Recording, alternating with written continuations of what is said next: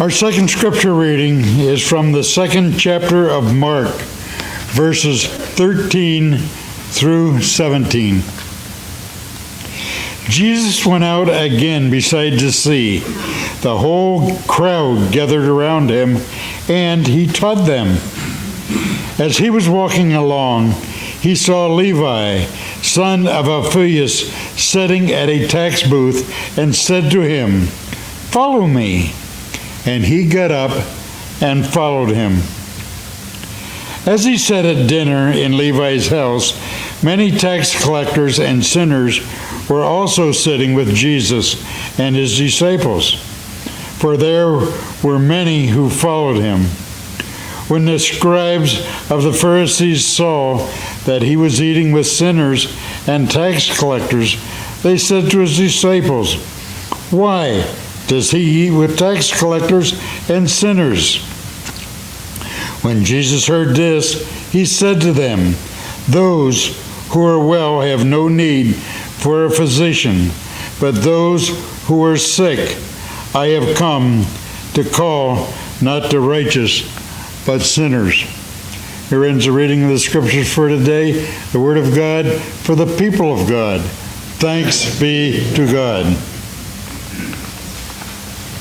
Jesus uh, connected with uh, a lot of different people.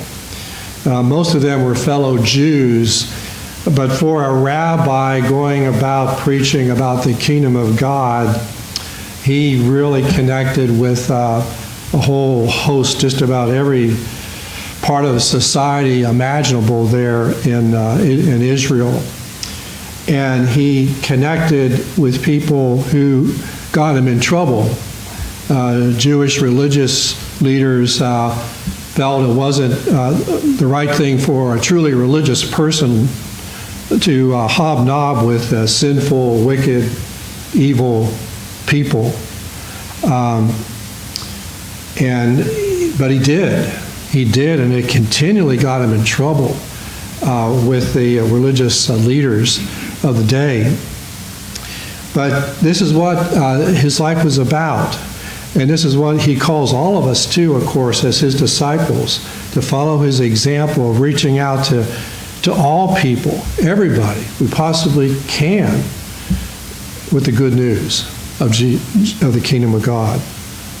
It's not a matter of who they are or what they're like or anything like that, no. It's about the good news and sharing the good news of the kingdom of God with them. So, in the passage uh, preceding this, I shared with you last week how, how a man was brought by his friends to Jesus, and Jesus said to this man, You know, your sins are forgiven. And again, you know, the, the Jewish religious religious leaders, this this is terrible. This man's claiming something that only God can can claim. I mean, anybody can walk up to anybody and say your sins are forgiven, sure. But, you know, he shouldn't be saying this. They should not be saying this to this man. And Jesus knew what they were thinking and talking about. So he said, okay, guys, how about this?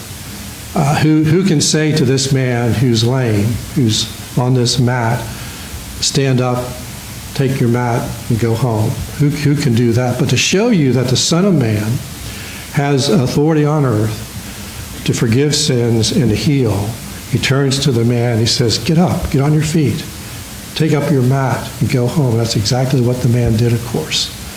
He stood to his feet, took up his, his own mat that he was carried on uh, by his friends to Jesus, and he went on home, healed. So in the passage today, we see Jesus calling Matthew or Levi uh, to be one of his disciples as far as the religious leaders are concerned, wrong decision, Jesus. You don't call a tax collector to be one of your followers. What are you thinking of, Jesus? This guy's a tax collector. He's a tax collector. All tax collectors are evil, ungodly, wicked cheats. You know? You, you can't be doing this. Well, he not only did that, but then he went to Levi's home and had, had dinner in his home. And guess who Levi invited to the dinner? more tax collectors, more sinners. And the scribes of the temple, when they saw this, they turned to Jesus' disciples and said, they're pulling their hair out. What's he doing? Eating with these tax collectors and these sinners. I mean, what, what's, what is this all about? We all know that these people are swindlers, they're cheats, they, they take more money from everybody, including the poor, and they pocket some of it and then pass some of it on to the government, you know, but they keep, they always keep pocketing, they always take more than what they're supposed to, and they pocket it. What, what's he doing here? What's he, what's he doing? He shouldn't be hobnobbing with these people, especially shouldn't be eating with them. And part of what these uh, religious leaders were saying was, you know, these people are ceremonially unclean. You know, the, uh, yeah, they're Jews, but they're unclean. And, you know, the issue of cleanliness and eating the kosher, eating kosher food and doing all the right things in regards to the temple was a really big deal for the Jewish religious leaders. So that was part of the, part of the situation too. They were unclean people, so you don't you don't hobnob with unclean people, unclean spiritually. Um, so what does Jesus say? Well, he's very straightforward. He says, "Look, I'm a physician, really. I'm, I'm here for the sin sick people of this world. The sin sick people of this world. If you're spiritually well, then I'm not here for you. but if you're a sin sick person, I'm your man. That's why I'm here. I've come in, I've come to the world to reach out to those who are really sick spiritually, and that's why I'm here. Yeah, these people are swindlers. They are liars. They are cheats. Yeah, they are unclean, and you make the list as long as you want to make it. But these are the people I've come to care for and to bless. You see, Jesus came to care for the wayward, the wayward, the folks not on the right path. They're not walking the right path. He came to minister to the stayward, the people on the path, the right path, but he particularly came for the people who are not on, they're wayward people. They're out there uh, not walking as God wants them to walk.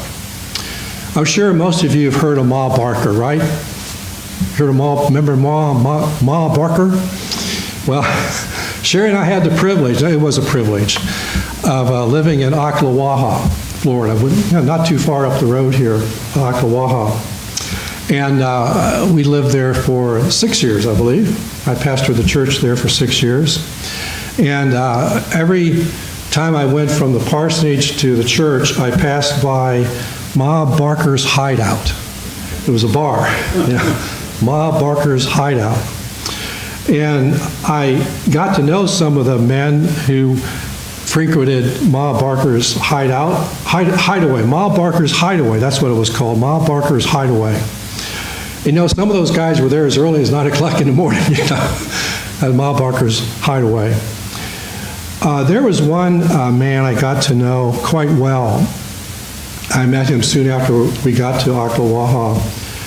Uh, he, he, he, was, he was a desperate alcoholic.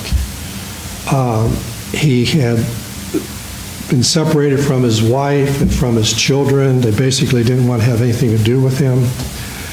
Um, he loved his booze. He loved his booze more than anything or anybody. He loved his booze. He was smart.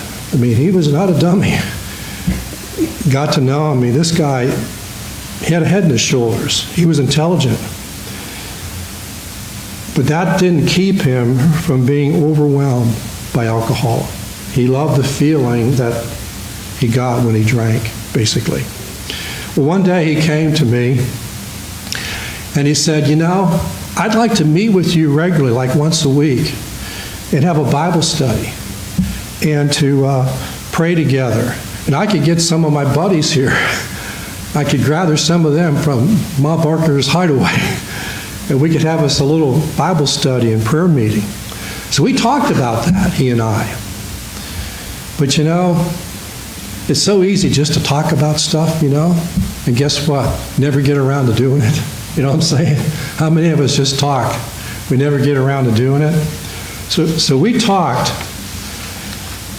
and I didn't realize that his health was as really as bad. I knew it was bad. His health was bad, but I got word one day that he was dead. He just died suddenly. He was gone. And I felt really bad. I really did. I really regretted that here I had an opportunity to meet with him and with his friends, and I, I didn't take it. I didn't take advantage of that opportunity. To this day, I, I'm sorry about that. I missed that opportunity because it was a great opportunity to minister to a number of those men, but I just didn't didn't take it. I didn't take that inroad that I had through him and to others. There was another man uh, there in Ocklawaha. I first noticed him. He was always walking. He didn't have a car, and he had a big walking stick, and he was kind of a, a big, rough-looking kind of guy, kind of intimidating a bit. But I was a little curious about him. Thought somehow, some way, maybe I'll just stop someday and just stop the car and introduce myself. But he came to my office one day. He introduced himself to me. And I learned that he was trying to make a living as an artist and as a writer. Do you know how easy it is to make a living as an artist and a writer? It ain't too easy. it's really hard to make a living as an artist and as a writer, but he was trying, he was struggling. And he also had some serious health issues.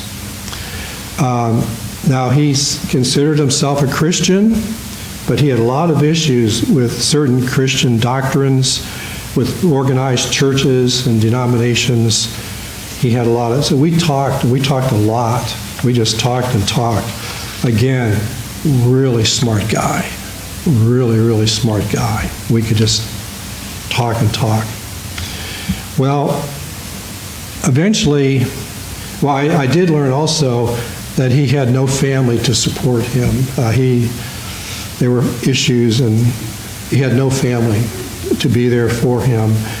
And so the church stepped in, and we tried to be helpful with his health issues and sometimes he needed food sometimes he needed to uh, carry to the doctor whatever it might be well he joined the church uh, he loved to sing in the choir he had a beautiful voice it was it was this deep wonderful baritone voice and uh, i was so pleased that the church got behind him uh, is one of those times when the church truly made a major difference in a person's life. Uh, not in his physical life, his spiritual life. And uh, we're still connected. We still call each other once in a while and keep in touch, and, uh, and that's good. That's good. Following Jesus by connecting with folks who are really different from us, um, it's not easy, is it? is it? It's not easy to connect with people who uh, who really need all the benefits of the kingdom of God, uh, but they're just really different from us. Um, we're just we're just so inclined to spend time with people who are like us, right? You know, religiously, socially, politically, whatever. You know, uh, the echo chamber of everybody, you know, agreeing with me with where I'm at, whatever. Uh, it's just so easy. We're so inclined to do that. So to connect with people whose lifestyles are different, that's a big challenge. But Jesus calls us to make that connection, even if it's only with one person. It doesn't have to be with a whole lot of people, but even just one person. We can make that connection with one person who really need our prayers, our encouragement, our, our blessings. And we will be blessed. Uh, and that's the wonderful thing. As we cross that line of connecting with people who are very different from us, I have I know from experience how blessed I am. The blessings just come back on me. Yeah, I may be blessing them, but boy, they're blessing me. They're teaching me. I'm learning a lot from them. The house there in Ocklawaha, where Ma Barker lived with her two boys, she actually rented the house. Uh, was very close to the United Methodist Church. And uh, I've often wondered uh, if back there in the 1930s, if I've often wondered if a pastor ever tried to connect with Ma Barker and her boys. I, I have no idea. I have no idea. Or if anybody, any layperson in the church ever tried to connect with her. And uh, you know, nobody, as I understand, nobody in town knew who they were. They, they had no idea who they were. Just a lady with her two sons. That's all they knew. But the FBI found out who they were, where they were. And, you know, their bodies were literally riddled with bullets. They would not give up, they would not surrender. And they were just ripped apart by bullets. And I don't know if they were ready to meet the Lord or not. Who knows? Who can judge? Who can tell? I don't know. But I often wonder if it would have been a real miracle if some if, if a pastor or lady had just walked over across the street down the road a little bit and gotten to know Ma Barker and her boys, maybe who knows? It would have been a miracle. Maybe they would have surrendered themselves. I mean, that would be a miracle. But who knows what might have happened? so may God give us the grace to reach out with Christ's love to people who are very different from us. We have to remember Christians are not better than anybody else on planet Earth. That's important to understand. We are not better than anybody else on, on planet Earth. But we also have to remember that we are better off than many people in our world. Whether it was a preacher or a, parent or whoever it was, a Sunday school teacher, whoever it was that reached out to us and touched our lives with the good news. And we've learned about the kingdom of God. We've learned about the I am, the presence and power of God in the world. We are better off, not better than, just better off. And so, what we have to share with some with people is is is, is information and care that flows out of our being better off people because of what we have in Christ. I love what one preacher once said. He said, You know, being a witness for Jesus Christ is like one beggar telling another beggar where to find bread, right? So a beggar finds some bread. He's better off. He's filling his stomach with some bread. So what does he do? He tells his fellow beggar where to find the bread and to fill their tummy as well. And that's what it's about. Beggars telling other beggars where to find bread.